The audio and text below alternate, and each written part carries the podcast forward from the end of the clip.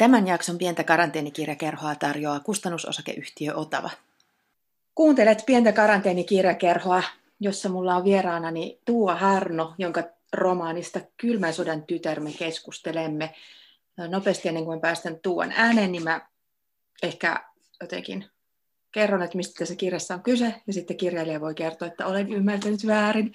Tässä, tässä on erilaisia päähenkilöitä. On 36-vuotias suomalainen nainen Mari, jolle alkaa selvitä, että hänen amerikkalainen isänsä olikin mahdollisesti CIA:n agentti ja oli Suomessa Marin lapsuuden suorittamassa jotain tehtävää. Ja sitten tässä ikään kuin molemmilta puolin sekä sieltä isän Edwardin, joka tosin tunnettiin myös nimellä Michael, taholta, ja sitten Marin puolelta aletaan kerjää auki tätä tarinaa, ja ne molemmat ikään kuin vähän niin kuin etsii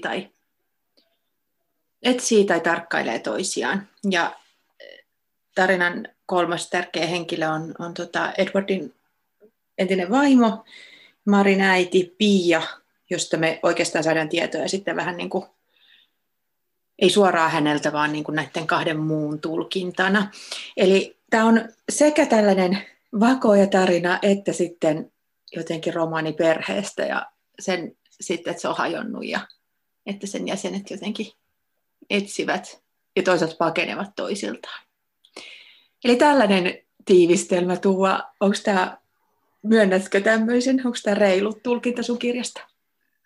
On ehdottomasti, ja hyvin tiivistää niitä asioita, että minkä takia lähdin tätä kirjoittaa, koska mua kiehtoi tosi paljon se, että vakoojilla tosielämässä oikeasti on puolisoita ja lapsia, ja sitten nämä jotenkin loistaa poissaolollaan kaikista niin vakooja elokuvissa. Me aina nähdään se jotenkin semmoinen yksinäinen mies, joka näyttää vähän Humphrey Bogartilta jossain sateessa, trenssitakissa, ja sitten se kuva ei näytä ollenkaan sitä, että jossain on olemassa ihan lihaa ja verta olevia ihmisiä, joiden läheinen tämä yksinäinen mies on, ja että se työ on myöskin vaikuttanut näihin läheisiin.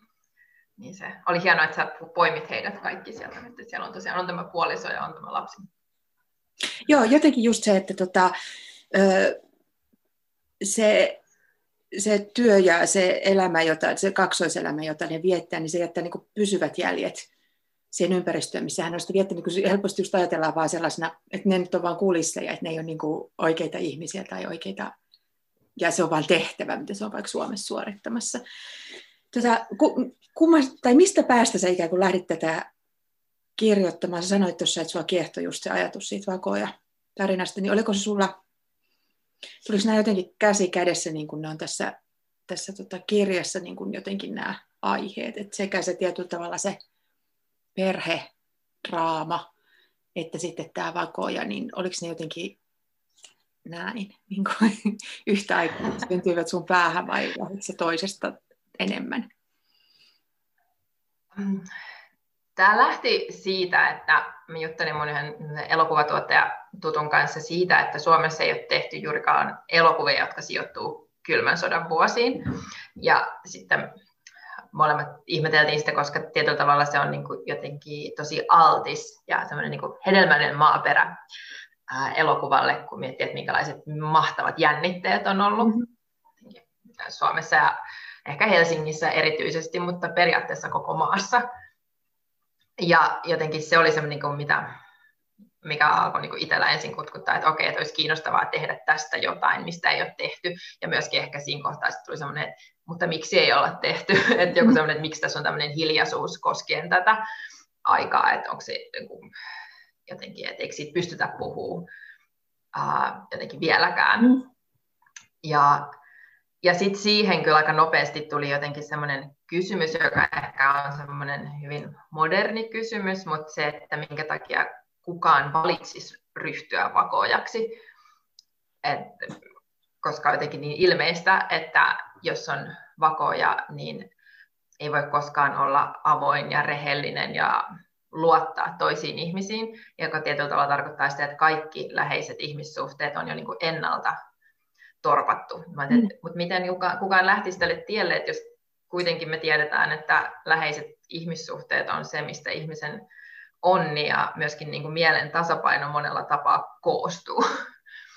Ja sitten mä jossain kohtaa tajusin, että mä niin kuin kysyin tätä jostain semmoisesta niin kuin asemasta, mikä mulla oli itsellä jotenkin niin kuin 80-luvulla syntyneenä ihmisenä, joka ei voi niin kuin katsoa jotenkin kaikkia ammatteja ja olla silleen, että no, mikä tuntuisi kutsuvalta.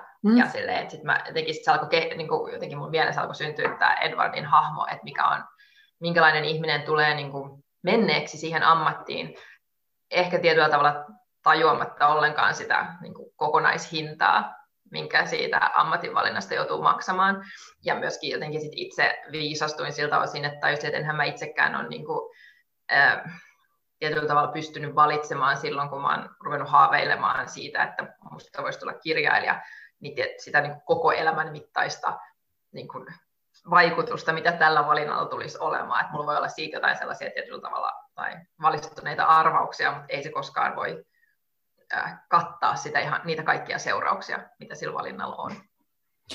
Joitain kiinnostavasti vielä, kun tämä on siis kylmän sodan loppuvaiheissa, mitä tietenkään ne ihmiset ei tiedä, kun ne elää sitä elämää. Eli se on niin kuin meidän on helppo nähdä, että tämä on 80-luku ja 80-luvun loppupuoli varsinkin, että kohtahan se tavallaan niin kuin, myös tavallaan näyttää niin kuin kuinka turhaa ja niin kuin suurta hullutusta se tietyllä tavalla niin kuin kahden suurvallan keskinäinen kissa- ja hiirileikki niin kuin muiden ja kuinka niin kuin siihen vedettiin, siis siinä oli niin kuin koko maailma mukana tavallaan siinä showssa, niin tietyllä tavalla se myös, että jotenkin tuntuu niin kuin vielä vieraamilta ne jotenkin motivaatiot, että miksi lähteet. Sä oot mun mielestä tässä aika hyvin löytänyt sille Edwardille sellaisia niin kuin omasta perhetaustasta ja muista tällaisista ja niin kuin semmoista puhdasta jotenkin isänmaallisuutta tai jotain. Ehkä se on mun mielestä mielenkiintoista, että hän on siis edelleen niin kuin työssä ja sitoutunut siihen toimintaan.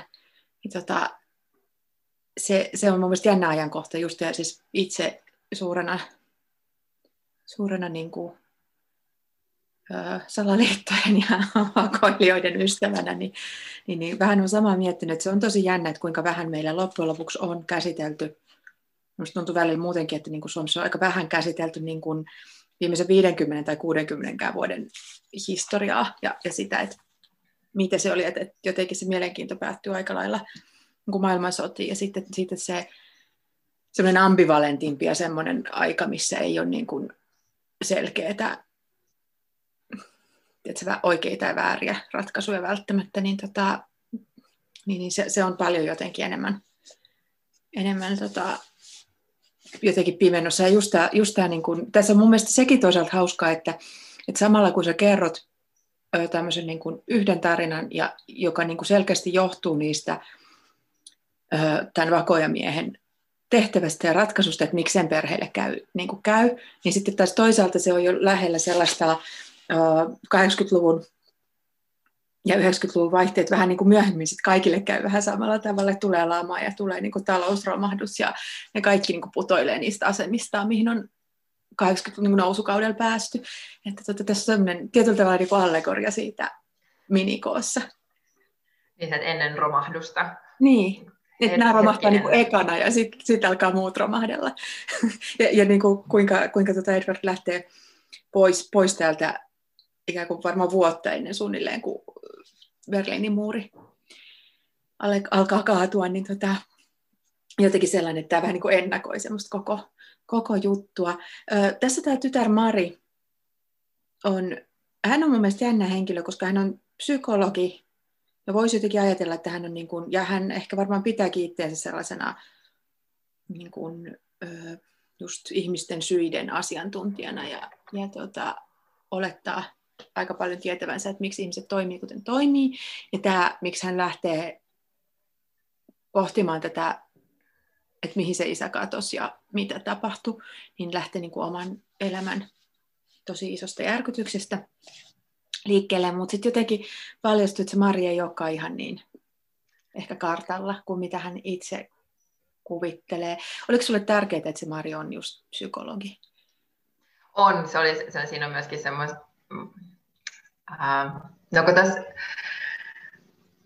kun mä just mietin tätä niin työn vaikutusta identiteettiin ja myöskin identiteetin vaikutusta sit myöskin työhön, että minkälaisia töitä valitsee, niin siinä oli mun mielestä sellaista jotenkin kivaa ironiaa, että ihminen, jolla on tämmöinen niin kuin tulehtunut isäsuhde, niin että hän on ammatiltaan psykologi, ja sitten myöskin, kuinka sokea hän on myöskin itselleen siitä ammatistaan huolimatta. Joo, ja jotenkin ikään kuin tietoisesti just korjaa niitä omassa elämässään niitä virheitä, mitä oma äiti ja isä on tehneet, ja on niin kuin pyrkii olemaan niin kuin just vastakohta, on tosi läsnä lapselleen ja semmoinen tietynlainen niin kuin tukipylväs, mutta sitten sit ne salaisuudet ja ne tulee sieltä esiin. Mä luulen, että tässä vaiheessa voisi olla hyvä, jos luet sieltä kirjasta, tässä ollaan kirjan keskivaiheen suunnilleen ja ollaan niin kuin jo syvällä juonessa ja siinä just mainitaan nämä kaikki ja ollaan niin kuin Edwardin näkökulmasta liikkeellä. Eiks vaan? Joo. Kyllä, tässä on siis Edwardin näkökulma ja ollaan keväässä 2017 ja Edward on tosiaan CIA-agentti ja hän on töissä tuolla CIAn päärakennuksella Langleyssa Yhdysvalloissa ja tässä hän on alkanut tai siis salakuuntelee tytärtään Maria, joka on sillä hetkellä Helsingissä, koska Edward on huolissaan siitä, että Mari penkoo tätä menneisyyttä, ja hän on huomannut, että Mari on mennyt käymään supossa. Marin liikkeissä oli jotain hätäistä. Oliko tytär kuullut jotain hälyttävää supossa? Eivät ne olleet voineet kertoa Marille mitään. Eiväthän. Edward tunsi hien ohimoillaan. Hänelle tuli vaistomainen halu poistaa kuulokkeet, mutta hän ei voinut. Kädet näppäimistöllä olivat lyijyn raskaat, ja ne ainoastaan vierittivät äänenvoimakkuuspalkkia ylöspäin, niin että sanat lopulta särisivät Edwardin korvissa, tekivät kipeää, kuin raapisi liitutaulua metalliviilalla. Kuului tömähdys ovesta, Marin askeleet asfaltilla, jonka päällä oli soraa, tuuli, humiseva, kaikkialle valtoimenaan syöksyvä Helsingin tuuli. Mari, odota, se piti vielä sanoa, puhui miehen ääni. Edward terästäytyi. Tuon täytyi olla se supokontakti.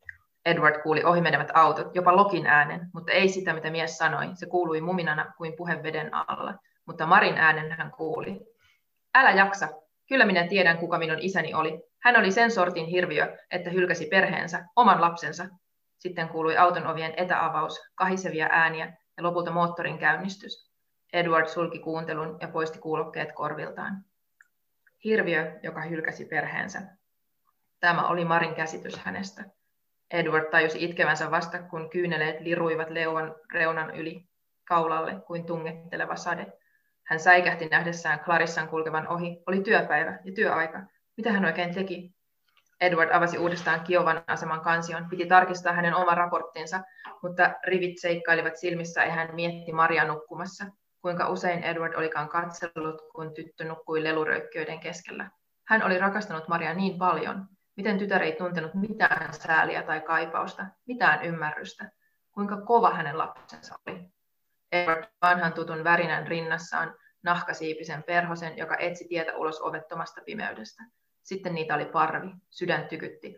Aivan kuin lyönnit eivät pysyisi omissa kammioissaan, vaan sykkisivät sydämen ulkopuolella, solisluun alla ja lähellä kurkkua. Sydämen elämää ylläpitävä tahti tuntui voivan paeta kuin parahdus ja jättää hänen ruumiinsa. Niin kuin se joskus tekisi, laukkaisi pois kuin hevonen pimeimpänä marraskuun yönä. Hänen oli pakko nousta ja hän meni ikkunaan saadakseen happea, mutta se ei helpottanut. Hän lähti huoneesta, hän halusi ulos. Edward kulki näköalatasanteelle, josta saattoi katsoa Langleyn omaan suljettuun puutarhaan. Siellä oli kryptosmonumentti ja pala Berliinin muuria. Hän oli aina hetken nuori nähdessään sen. Hän muisti riemun marraskuussa 1989, tuona vuonna, jolloin hän ei ollut hymyillyt kertaakaan sitä ennen. Ennen kaikkea hän halusi nähdä sitkeän mustaoksaisen kirsikkapuun, joka kasvoi kapealla kaistaleella bunkkerimaisten seinien välissä, varjossa, jonne tuulettimet puhalsivat pölyistä sisäilmaa. Hän ilahtui, kun huomasi sen olevan kukassa. Se tuntui merkitsevältä nyt, kukkiva puu. Kesän aikana oksiin paisuisivat luodinkovat punaiset hedelmät. Hänen puunsa, hänen kotinsa pihalla. Hän tunsi lapsellista kohtalonyhteyttä puun kanssa ja ylpeyttä siitä, että se kukoisti niin vaikeassa ympäristössä. Ehkä puu oli se, jonka seurassa hän vanhenisi. Hän mietti niitä kollegoitaan, jotka olivat irtisanoutuneet alle 10 vuoden palveluksen jälkeen. Ihmisiä, jotka olivat selviytyneet koulutuksesta ja muutamasta komennuksesta kentällä, mutta jotka sitten lähtivät. Hän oli aprikoinut tuota valintaa, ihmisten kykyä jättää taakseen se, mitä he tiesivät. He tunsivat terroristien suut ja pitkälle ulottuvat lonkerot. He tiesivät, mitä Saudi-Arabia teki ja mitä Venäjä puuhasi. Ja sitten he vain kävelivät pois johonkin tavalliseen elämään. Halusivat keskittyä perheeseen, olla läsnä. Unohtivatko he, mitä he tiesivät?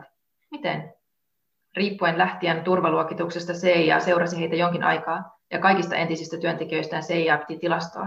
Lähtiöistä tuli ulkoisesti normaaleja, mutta monilla puhkesi päihdeongelma. He kuolivat paljon surkeampina kuin olisivat työaikana, Edward ajatteli, nimettömiä, hyödyttömiä kuolemia maksasairauksiin, rattijuoppouteen ja syöpiin. He olisivat voineet välttää ne pysymällä täällä, Edward koki. Aivan kuin syöpä olisi rangaistus yrityksestä pysyä paikallaan, yrityksestä elää kaukana vaarasta. Stressin siittämä käenpoika, joka söi itsensä ulos pesästä, kun vain sai mahdollisuuden. Amerikkalaisia ei tarvinnut pelotella siten kuin KGB:n ja myöhemmin SRV:n ja FSB:n koulutuksessa tehtiin. Itäiset vasta-agentit palvelivat peläten omaa teloitustaan, mutta amerikkalaiset virkaveljet pysyivät firmassa, koska mitään elämää sen ulkopuolella ei olisi. Sen maan oli polttanut saapumalla tänne. Minä valitsin tämän, hän ajatteli. Oli ollut hulluutta mennä katsomaan Maria. Vaikka hän ei jäisi kiinni salakuuntelusta, hän murtaisi itsensä tälle. Muistikuva Piasta lukemassa lehteä tyhjä ilme kasvoillaan palasi hänen mieleensä. Hän itse voisi olla siinä Pian sijasta. Kiitos. Tämä on tosiaan hyvä kohta, kun tässä tulee tämä Edwardin persoona ja motivaatiot aika hyvin esiin, tai kuinka niin kuin, tietyllä tavalla ne on kuitenkin varmaan hänelle itselleenkin mysteereitä. Ja just se, että kun on kerran valinnut tuon elämäntavan, niin sitten ei ainakaan niin kuin hänen mukaansa pääse pois, tai niin kuin hänen mytologiansa mukaan, että se on myös sit sellainen velvoite ja sellainen, että se määrittelee sit sut loppuelämäksi. Tässä puhutaan vähän tästä Piasta. Miten ajattelitko jossain vaiheessa, että tässä voisi olla myös niin kuin, ikään kuin Pian näkökulmasta asioita, vai oliko sulle jotenkin selvää, että se Pia ikään kuin piirtyy esiin vain näiden lapsensa ja entisen miehensä? Aika epäreilijä perusteella. Siis, mulla oli pitkään, siis Pia oli kolmantena kertojana. Siinä oli vähän semmoinen jotenkin, mä ajattelin semmoista symmetriaa, että Edward on mies, joka ei pysty unohtamaan, ja Pia on nainen, joka ei pysty muistamaan, ja Mari on tämä lapsi, joka ei tiedä. Just. Mutta sitten kun Pia on siis muistisairas, niin tietysti se mitä hän pystyi muistamaan, niin ne oli semmoisia hyvin hajanaisia katkelmia, niin kuitenkin siinä oli aina se elementti, että onko nämä totta vai onko nämä harhoja. Ja koska kun ei muista, niin sitten helposti myöskin kehittyy semmoisia, elämä tuntuu aika pelottavalta, koska asiat, tututkin asiat voivat olla yhtäkkiä uusia ja ne voivat olla toistuvasti uusia ja vieraita. Niin sitten jossain vaiheessa sitä vaan, mulla tuli sellainen olo, että tämä, kun tässä on aika monipolvinen tämä juoni jo muutenkin ja tiheä ja runsas, niin sitten se tietyllä tavalla se Pian ääni ei enää tuonut siihen mitään lisää. Mutta joo, oli se siellä, alun perin siinä oli sellainen ajatus, että on nämä 3 ääntä. Joo, tavallaan se on, mun mielestä se toimii tässä hyvin, että me saadaan tietoa siitä Piasta vaan näiden kertomana ja just se, varsinkin Marin suhde muuttuu häneen aika paljon ja siihen, se on varmaan niin kuin usein se, että kun jos toinen vanhempi on häipynyt, niin sitten kaikki se jäljelle jäänyt on huono ja se on syyllinen ja sellainen siihen kohdistuu kaikki negatiiviset tunteet. Ja sitten vielä kun Pia on ongelmainen, koska hänellä on se muistisairaus ja jo silloin nuorena naisena, niin asiat ei olleet hyvin, mutta sitten tässä jotenkin tulee se, että se ei ole Pian syy. vaan että hän on niin kuin se, joka on just joutunut tähän niin kuin uhriksi tämän koko tilanteen ja tämän maailman, mihin hänet on niin kuin otettu, temmattu mukaan ja sitten tiputettu tien syrjään, kun Edwardin tehtävä vaatii muualle menemistä. Tämä Edwardin tehtävä onkin hyvin mielenkiintoinen, se mitä hän oli siellä Suomessa tekemässä. En halua spoilata juonta kuulijoille, suosittelen, että luette itse, koska tämä on jännittävä ja tämä saa miettimään just tämän aikakauden, joka on siis semmoista, miten sanoisi, länsisuuntautunutta ja talouskasvun Suomi-aikaa ja tietyt yritykset alkoivat silloin tehdä nousua, jotka on edelleen meidän talouselämässä isoja. Ja sitten se on myös mun mielestä hirveän niin kuin jännä ajatus, että just nämä kylmän sodan sankarit tai antisankarit, niin ne on edelleen olemassa. Ja vaikka he on niin kuin ikääntyneitä, niin kuin tässä Edward, niin se on kuitenkin vielä esimerkiksi työelämässä.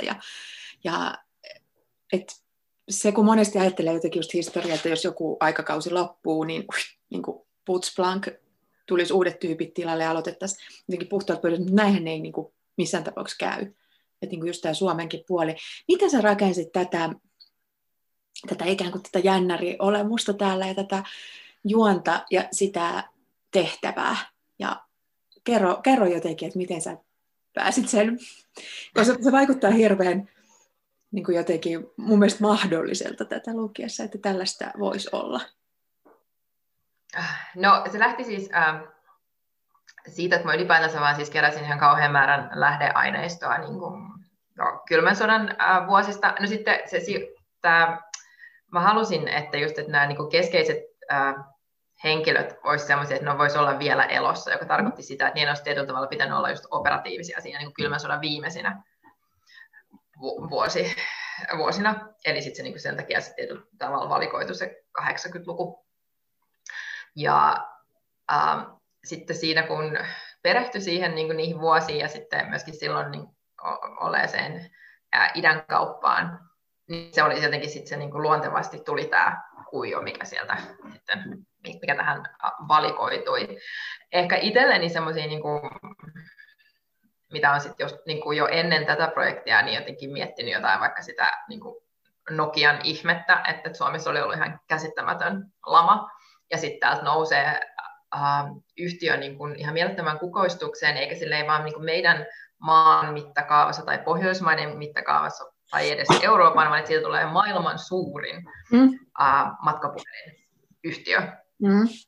Ja että sen niin kuin vaikka, että suurimmat markkinat on ollut Yhdysvalloissa niin kuin just 1998 tai näin, että se tarina on vaan ihan käsittämätön. Ja sitten se, niin kuin, että se oli ollut semmoinen, että sitä niin kuin, oli kiehtovaa miettiä sitä, että miten voisiko siinä olla jonkunlaisia selityksiä, että miksi se, just, että miten se jalansija on saatu niin kuin isoksi siellä. Niin.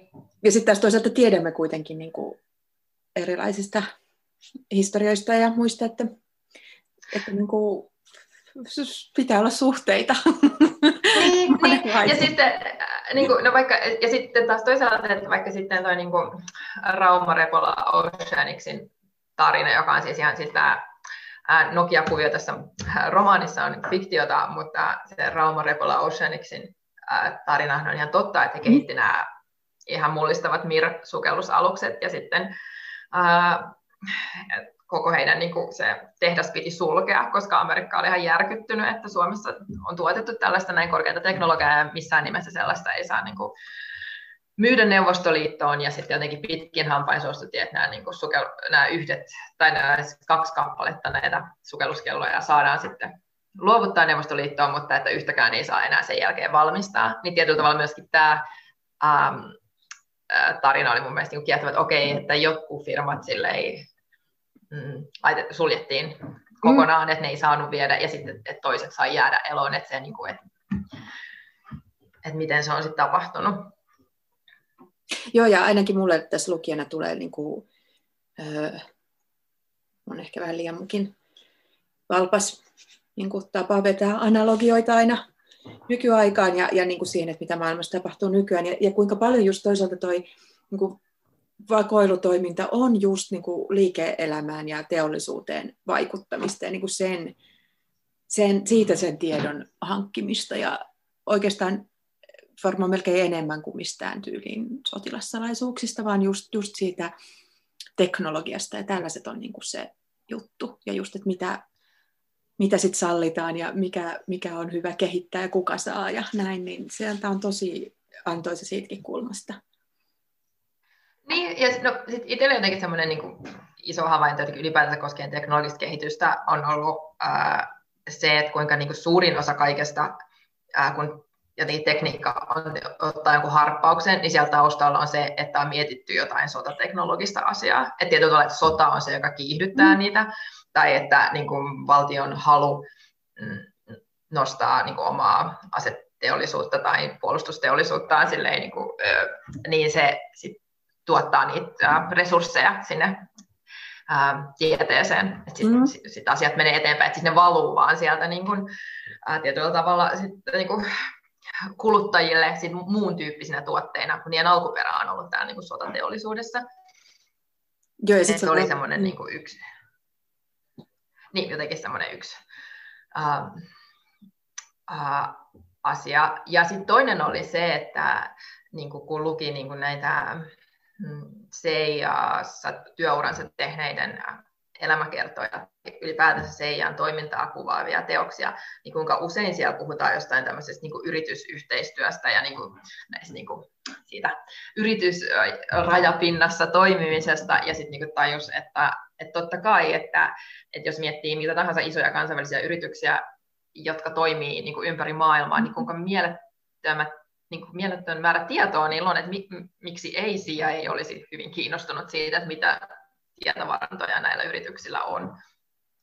Että se jotenkin siinä tajus sen, että niitä eihän nämä ole silleen, että on julkisen puolen niin kuin tiedustelutoiminta ja sitten on joku niin kuin yritystoiminta, vaan että totta kai siellä on sellaisia niin kuin alueita, joissa niillä niin kuin on yhteisiä intressejä. Joo, hyvinkin paljon. Tämä on kiinnostavaa, että se tosiaan tutkit aika paljon varmaan niitä just CIA:n omia muistelmia ja muita tällaisia näiden ihmisten niin kuin rakentaessa tätä Edwardin maailman. Mietin sitä just, että kuinka se on, koska hän vaikuttaa mun mielestä miten se sanoisi, uskottavalta ja mahdolliselta tyypiltä. Ja jotenkin just se koko se tehtävä on mun mielestä niin kuin sillain, se on toisaalta kuitenkin niin kuin sellainen maanläheinen tehtävä, että se just kanssa, että mikä monesti niin kuin vako ja fiktiossa, varsinkin semmoisessa niin kuin näyttävämmässä, niin ne on semmoisia jotenkin niin kuin hirveän isoja tehtäviä tai semmoisia niin kuin jotenkin näyttäviä tai selkeitä tai jotenkin niin kuin, nyt on niin kuin maailman rauha vaakalaudalla, ellei sinä tee sitä tai tätä, mutta se on kuitenkin sellaista niin kuin loppujen lopuksi pienessä maassa ja sellaista, ja sitten se on tosi henkilökohtaista, että siinä pitää niin kuin tosiaan laittaa koko itsensä niin kuin tässä siksi Michaeliksi, joka hän oli vaimolleen ja tyttärelleen, ja tytär on tietysti vähän tämmöinen vahinko, sellaisia ei pitäisi päästä käymään ilmeisesti, mutta että jotenkin se, että niinku, et mikä se on se tehtävä ja miten se myös jotenkin motivoituu siihen, että se on, että kun se ei ole sitä, että niinku mentäisi pyssyt heiluen tuolla.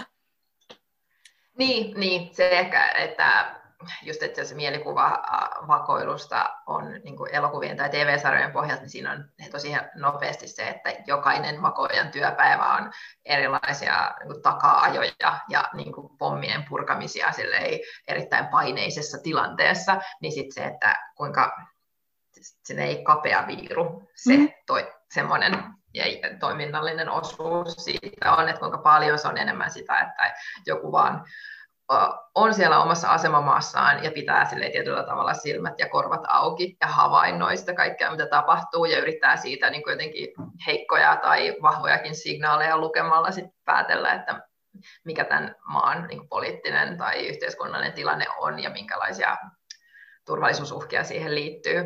Että minua jotenkin joskus niin kuin, varsinkin siinä niin 70- ja 80-luvun vaihteessa ja sitten Reaganin valtaannousun jälkeen, niin Neuvostoliiton tämä niin kuin, pelko siitä, että Yhdysvallat tekisi tämmöisen niin kuin, ensimmäisen ydinaseiskunne tietyllä tavalla, että saman tien lähettäisiin niin kuin ydinsotaan, niin Neuvostoliitto pelkästään tosi paljon ihan aidosti, niin että niillä on ollut sitten semmoisia niin kuin tehtäviä näille eri KGB-agenteille eri maissa, että mitä niiden pitää siellä tarkkailla, ja yksi niistä on ollut esimerkiksi se, että palavatko valot valtion virastoissa öisin, koska sitten se voisi viitata siihen, että yömyöhään lännessä sitten suunnitellaan tätä ydinaseiskua, ja sitten jotenkin se mun mielikuva siitä, että on tämä joku KGB-agentti, joka sitten kulkee aina niiden tiettyjen valtiovirastojen ohi ja laskee, kuinka monessa ikkunassa palaa valo, että sitten se voi niinku tietyllä ajanjaksolla sit huomata, että onko siellä nyt enemmän valoja vai vähemmän valoja kuin aikaisemmin. Joo,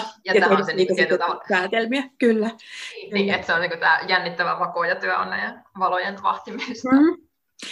Ja just tässä on myös just tämä aikakausi, mitä sä kuvaat, että kun tämä Edward saapuu Suomeen, oliko se 79 ja lähtee 88, niin siinä on just toisaalta se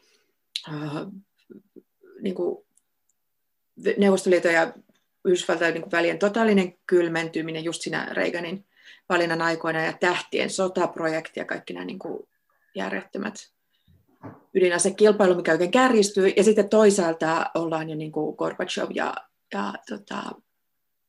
liennytysajassa sit siinä, kun hän lähtee. Ja sehän on myöskin vähän sellainen,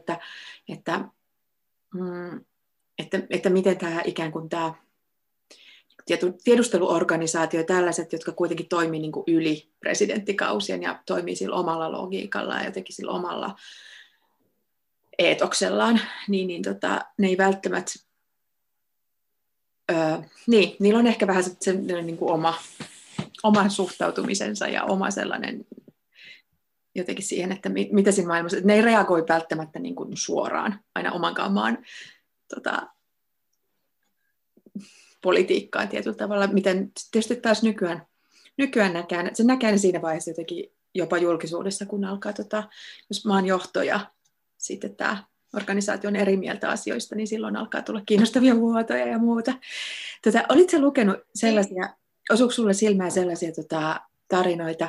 Mä muistan, kun me katsoin The Americans-sarjaa, joka on kyllä hyvä, tällaisesta just vakoja jotenkin siitä, että just tämmöinen niin kuin kokonainen peiteperhe, että kun näitä sitten paljastui just 90-luvun alussa esimerkiksi Yhdysvalloissa, mä muistan, joku tarina oli sellainen, missä niin kuin oli niin kuin tämmöisen perheen lapsi, ja se sai sitten tietää, että siinä vaiheessa, kun FBI tulee hakemaan ne vanhemmat kotoa, että aha, ne olikin ollut 20 vuotta täällä. Joo, siis on ainakin sellainen tarina kanadalaisista veljeksistä, jotka ei ollut siis niin kuin ikinä tiennyt, että heidän, niin kuin he olivat ajatelleet, että heidän vanhemmilla on niin kuin venäläiset sukujuuret, mutta tietyllä tavalla nämä pojat oli syntyneet Kanadassa ja kokivat itsensä täysin kanadalaisiksi, ja sitten niin kuin FBI paikalle ja vanhemmat joutuvat vankilaan, ja sitten siinä paljastuu, että he ovatkin tämmöinen, niin kuin, muistaakseni he olivat tämmöinen niin kuin, Venäjän ulkomaan tiedustelun tämmöinen niin kuin nukkuva solu tietyllä tavalla, että heitä on niin kuin asetettu sinne myöhempää käyttöä varten, että sitten voi tulla sellainen tilanne, jossa heidän täytyy niin kuin toimia, mutta että heidän tehtävänä on ollut niin kuin olla mahdollisimman tavallinen perhe ja näin. Ja siis luin tästä, ja se oli kyllä, siinä tuli just se, että minkälainen vaikutus sillä voi olla sitten niin kuin niihin lapsiin se, että tietyllä tavalla, että onhan ne edelleen ollut heidän vanhempiaan. Ja se on ihan totta, ikään kuin se, mutta sitten niin kuin, ikään kuin se perustuu valheelle. Ja sitten sitä just miettii, että miten ne ihmiset, joiden tehtävä on olla ollut mahdollisimman tavallisia ja niin kuin sulautua siihen yhteiskuntaan, niin että mitä se tekee omalle psyykelle ja sille, että entäs jos vaan haluisikin olla ihan normaalisti, entäs jos Edward olisi halunnut vaan olla Suomessa perheenisänä ja se, koska hän selvästi viihtyi täällä ihan hyvin, niin kuin piti Suomesta paljonkin ja eli tavallaan kuitenkin normaali elämää. Se niin kuin jotenkin kaksosjännitys tässä on tosi päällä. Sä oot opiskellut teatterikäsikirjoitusta Joo. Teatrissa. Sitä tavallaan vastaan peilaten, niin kuinka paljon se tausta vaikuttaa sun romaanikirjailemiseen? Koetko sä, että sä pystyt hyödyntämään ikään kuin käsikirjoitusosaamista romaanien kanssa, vai onko ne jotenkin tosi eri maailma? Tosi hyvä kysymys. Ne on kyllä eri maailma, mutta kyllä mä niin kuin huomaan, että semmoinen tietty ihmissuhteiden väliset jotenkin sellaiset jännitteet ja käänteet, jotka tietysti on myöskin niin kuin proosan peruskauraa, mutta johon tietyllä tavalla niin kuin näytelmän kohtaus perustuu johonkin tämmöiseen niin kuin replikointiin, jossa sitten niin kuin paljastuu eri asioita, niin se on monesti semmoinen asia, mistä mä lähden liikkeelle, ja mulla saattaa olla niin kuin, että mä kirjoitan sen ensin, ja sitten sen jälkeen vasta sit niinku alkaa niinku hahmottua se maailma siinä ympärillä, koska jotenkin tietyllä tavalla näytelmässä välttämättä se miljöö ei sillä tavalla, se voi kirjoittaa ilmankin sitä. Tietyllä tavalla se on se niinku jotenkin ensisijainen, mistä mä lähden sisään tarinaan. Okei, mielenkiintoista. Niin, että tavallaan, niin koska näytelmän pitää tulla toimeen ilman sitä, että voidaan näyttää hirveästi, että missä nämä on, ja niin kuin sillä tavalla perustella asioita, että niiden pitää jotenkin tuoda just puheella. Ja jos mä jotenkin mietin sitä, että tällainen lukijana, että tämä aika tehokkaasti niin kuin siirtyy jotenkin kohtauksesta kohtaukseen, että niin kuin jotenkin tämä ikään kuin etenee mun mielestä sillä hyvin niin kuin jotenkin toimeliaasti kuitenkin, vaikka tämä on toisaalta mun mielestä hyvin tämmöinen psykologinen romaani. Että joku sellainen eteenpäinmeno tunne on tässä koko ajan. No mutta hyvä. Se voi siis myöskin jotenkin, kun mä oon kirjoittanut tätä, niin mulla on 2 pientä lasta, ja siis kun toinen heistä on vielä niin kuin syntynyt siinä aikana, kun mä oon jo kirjoittanut tätä, että on ollut siis elänyt semmoisen niin kuin taapero- ja vauva-arjen keskellä. Ja sitten jotenkin mulla on ollut semmoinen olo, että koska se arki on sellaista, mitä se nyt on niin kuin ikäisten lasten kanssa on, eli sitä tietyllä tavalla siitä se lähtemään ovesta ulos niiden 2 lapsen kanssa, niin se voi olla semmoinen Beckettiläinen näytelmä, jossa koskaan ei päästä minnekään, koska sillä aikaa, kun on saanut niin kuin lapset puettua, alkaa pukea itse, niin toinen riisuu itsensä alasti ja sitten menee jonnekin piiloon. Ja sitten niin kuin lopulta siinä ei vaan niin kuin ikinä päästä minnekään, koska sitten tajutaan, että okei, nyt onkin jo niin kuin aika syödä, koska toisella on nälkäkiukku. Ja sitten onkin toinen päivä on niin samanlaista absurdia. Niin, ja siis se minne oltaisiin menossa, olisi ollut siis se toivottavasti niin kuin hiekkalaatikon reunalle tekemään hiekkakakkuja, jotta ne voi niin kuin hajottaa. Et siis luultavasti se, mitä edes oltaisiin menossa tekemään, on niin kuin absurdin teatterin piirissä. Niin sitten mulla oli sellainen olo, että tässä niin kuin fiktiivisessä maailmassa, jota mä kirjoitan, niin mä halusin tietyllä tavalla sellaisen niin kuin eskapistisen, että täällä asiat tapahtuu ja tässä lähdetään niin kuin mukaan johonkin tarinaan, ja täällä niin kuin asioilla on, niin kuin, on syytä ja seurauksia, ja ne menee eteenpäin. Ja se niin kuin, nyt jotenkin ehkä puhutaan niin paljon siitä, että niin kuin tarinat on vaarallisia, ja ihmiset kirjoittaa tosi paljon semmoista tietyllä tavalla tarinaa kaihtamaa autofiktiota, ja niin kuin, jota mä itsekin siis luen paljon ja näin, mutta mulla oli se, että tässä omassa teoksessa oli jotenkin tärkeää, että pääsee siitä niin kuin ei-tarinallisesta, absurdista todellisuudesta semmoisen niin kuin tarinan maailmaan, jossa juoni kulkee. Toi onkin mielenkiintoista, kun mainitsit just sen, että niin kuin tavallaan ollaan tarinakriittisiä, ja mäkin olen varmaan, sanotaanko, noin 75% näistä podcast-jaksoista maininnut esimerkiksi Kertomusten vaarat-projektin ja jotenkin sen sellaisen niin kuin, tarinallistamisen vaarallisuuden, mutta ehkä tässä just tämä Edward, niin sen pitää, jotta hän, koska niin kuin mun mielestä on tosi niin kuin jännittävää ja uskomatonta, että niin kuin hänen ikänsä päässyt ihminen on edelleen toimintakykyinen tuossa CIA-maailmassa ja jotenkin niin kuin, ei jotenkin hajonnut jotenkin ihan se identiteetti ja kaikki ne sivupersonat ja kaikki, niin hänen varmaan ikään kuin pitää aika paljon tarinallistaa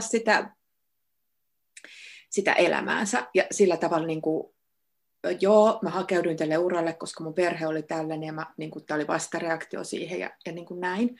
Niin, silloin tämä tämmöinen tiukka tarinamuoto on ehkä hänelle elintärkeä. Ehkä se voisi ajatella näin. No siis tämä siis tietyllä tavalla tämä tarina, kertomani kirja on myöskin niin kuin sellainen varoitus siitä niin kuin tarinan vaarasta, koska Marinkin tarina omasta perheestään on epätosi. Joo, väärä. Väärä. Että hänellä on hyvin selkeä kuva siitä, että mitä hänen isänsä on tehnyt, ja niin kuin, että hänellä on se niin kuin, tarkka kuva siitä, että isäni oli liikemies ja hylkäsi meidät toisen naisen takia. Ja tämä on, niin kuin, tämä on se tarina, johon olen oman identiteettini rakentanut. Se on niin kuin se niin kuin Marin, niin kuin tietyllä tavalla hänen identiteettinsä kulmakivi. Ja sitten kun tätä aletaan niin silleen tökkiä, että mitä jos toi tarina ei ole totta, mitä jos on joku muu tarina, niin sittenhän hän, niin kuin, se romahduttaa kaiken. Ja tämä on minulle jotenkin ehkä itselle sellainen tärkeä asia siitä, että kun olen tarinan kertoja, ja itsekin olen tietyllä tavalla aina käyttänyt sitä välinettä silleen, kun on kohdannut elämässä suruja tai vastoinkäymisiä, niin sitten jotenkin miettii sen tarinana, ja sitten se on jotenkin helpompi kestää. Mutta se, että niiden tarinoiden olisi hyvä pysyä todella monivivahteisina ja niin kuin hyväksyä se, että totuus on tosi ristiriitasta ja just niin kuin, tosi kummalliset asiat on yhtä aikaa totta. Että niin kuin, et sitä voi just niin kuin vihata ja rakastaa samaa ihmistä ihan tämmöinen perusesimerkkinä ja että se ei vähennä kumpaakaan. Tai se, niin kuin, ne ristiriitaisuudet ei tietyllä tavalla tee tyhjäksi asioita, vaan se totuus vaan on ristiriitainen. Joo. Ja jotenkin se, että mun mielestä, jos meille syntyy joku semmoinen niin kuin mielikuva tai joku hyvin selkeä tarina jostain, niin kuin vaikka se, että mitä Suomi on tai minkälaisia suomalaiset ovat, niin sitten ne on mun mielestä lukitsevia ja vangitsevia. Se, että niitä tietysti pystyy kyseenalaistamaan ja katsoa, että mitä jos tämä tarina olisikin tämä. Joo. Tai mitä jos siihen, että olemme tehneet tarinaa, niin se tarkoittaa, että olemme poissulkeneet sieltä asioita. Itse asiassa niitä poissuljettuja asioita, vaikka ne olisi kuinka rujoja ja ikäviä, niin itse asiassa me tarvitaan niitä, koska muuten tämä on valhetta. Niin, ja itsekäsitys on just valheellinen tai perustuu sille, että sehän on tosi just hyvä se ironia, joka tässä Marin henkilössä on, että kuinka tämä lähtee oikeastaan liikkeelle siitä, että hän niin kuin hyvin napakasti kertoo, että kuka on ja miten elämänsä on tähän mennessä elänyt ja miksi ja näin. Ja sitten se alkaa niinku, aika nopeasti niinku jotenkin romahtaa tai sillainen, että se valahtaa kerta kaikkiaan käsiin ja sitten hän on todella hukassa. Ja sitten tietyllä tavalla niinku tämä kansallinen projekti, mikä tässä on taustalla ja tämä niinku Suomi-tarina ja menestystarina ja Nokia-tarina ja kaikki, niin nehän on tosi yksulotteisia, miten me ne halutaan ymmärtää ja halutaan kertoa. Ja sitten jotenkin tulee se, että tietyllä tavalla ehkä se Mari on niin kuin sillä yksinkertaisella tarinalla selvinnyt lapsuutensa traumasta ja siitä niin kuin tosi hankalasta tilanteesta äidin kanssa ja muuta. Mutta sitten samalla se niin kuin pitää just sisällään sen sitten niin kuin isomman katastrofin ainekset ja isomman sellaisen romahduksen. Niin, koska se niin kuin ainakin Marin tapauksessa, niin se lukitsee myöskin hänen niin kuin suhteensa rakkauteen ja niin kuin, että hän ei luota kehenkään, koska hänen tarinansa on se, että isä hylkäsi, rakkauteen ei voi luottaa. Ja sitten niin kuin, vaikka se tuntuu niin kuin kamalalta kyseenalaistaa se tarina, niin tietyllä se on ainut keino siihen, että se erittäin niin kuin, sellainen niin kuin hajottava ja surullinen tieto siitä, että rakkauteen ei voi luottaa, voisi muuttua johonkin toiseen muotoon. Että se, niin. Joo, ja jotenkin se, niin kuin, esimerkiksi miten hän on niin kuin miehensä löytänyt ja ikään kuin valinnut, että se sovit tähän niin kuin mun aviomiehen rooliin ja tällä, että sä olet niin kuin riittävän jotakin, mutta et liian enkä ole liian rakastunut eikä niin kuin mitään tällaisia vaarallisia tunteita, niin se on tosi pientä sit se elämä, mihin hän on sulkenut itsensä tässä alussa. Mutta kirja ei ole toivoton, vaan tässä niin kuin, tämä on myös matka, niin kuin, varsinkin just täällä Marilla, niin jotenkin semmoiseen isompaan ymmärrykseen ja myös niin kuin just siihen niin kuin se äitisuhde on mun mielestä tosi kiinnostavaa, että mitä siinä tapahtuu, varsinkin kun toinen ei voi sairautensa takia olla aktiivisesti semmoista työtä tekemässä, että niin kuin käytäisiin näitä asioita jotenkin nainen naiselle läpi, niin silti voi olla mahdollista jotenkin muuttaa niitä jotenkin asetelmia, mitkä on itselleen kertonut ja mihin on tottunut. Hei Tuua Harno, suurkiitos tästä keskustelusta. Oli tosi valaiseva. Kiitos itsellesi, oli tosi hauskaa olla täällä. Ja tosiaan tämä on hieno kirja, koska tämä on tosiaan, tämä voi lukea, mä luulen, että tämä voi lukea niin kuin useilla eri tavalla ja niin kuin painottaen eri tarinoita, mitä tässä kerrotaan. Joten suurkiitos siitä ja oikein hyvää päivää. Kiitos. Moi moi. Tämän Pienen karanteenikirjakerhojakson tarjosi kustannusosakeyhtiö Otava. Pienen karanteenikirjakerhon jatkuvan olemassaolon mahdollistavat sen Patreon-tukijat. Erityiskiitos Bestiksille, Antje Bendelratia, Jonna Hietala, Tommi Himberg, Pertti Ketonen, Anu Koski, Jyrki Lehtola ja nimimerkki Lippiskissä. Jos haluat mukaan tukijoiden joukkoon, mene osoitteeseen patreon.com ja valitse sieltä tukitasoksi Bestis. Kiitos kaikille tukijoille ja kuulijoille.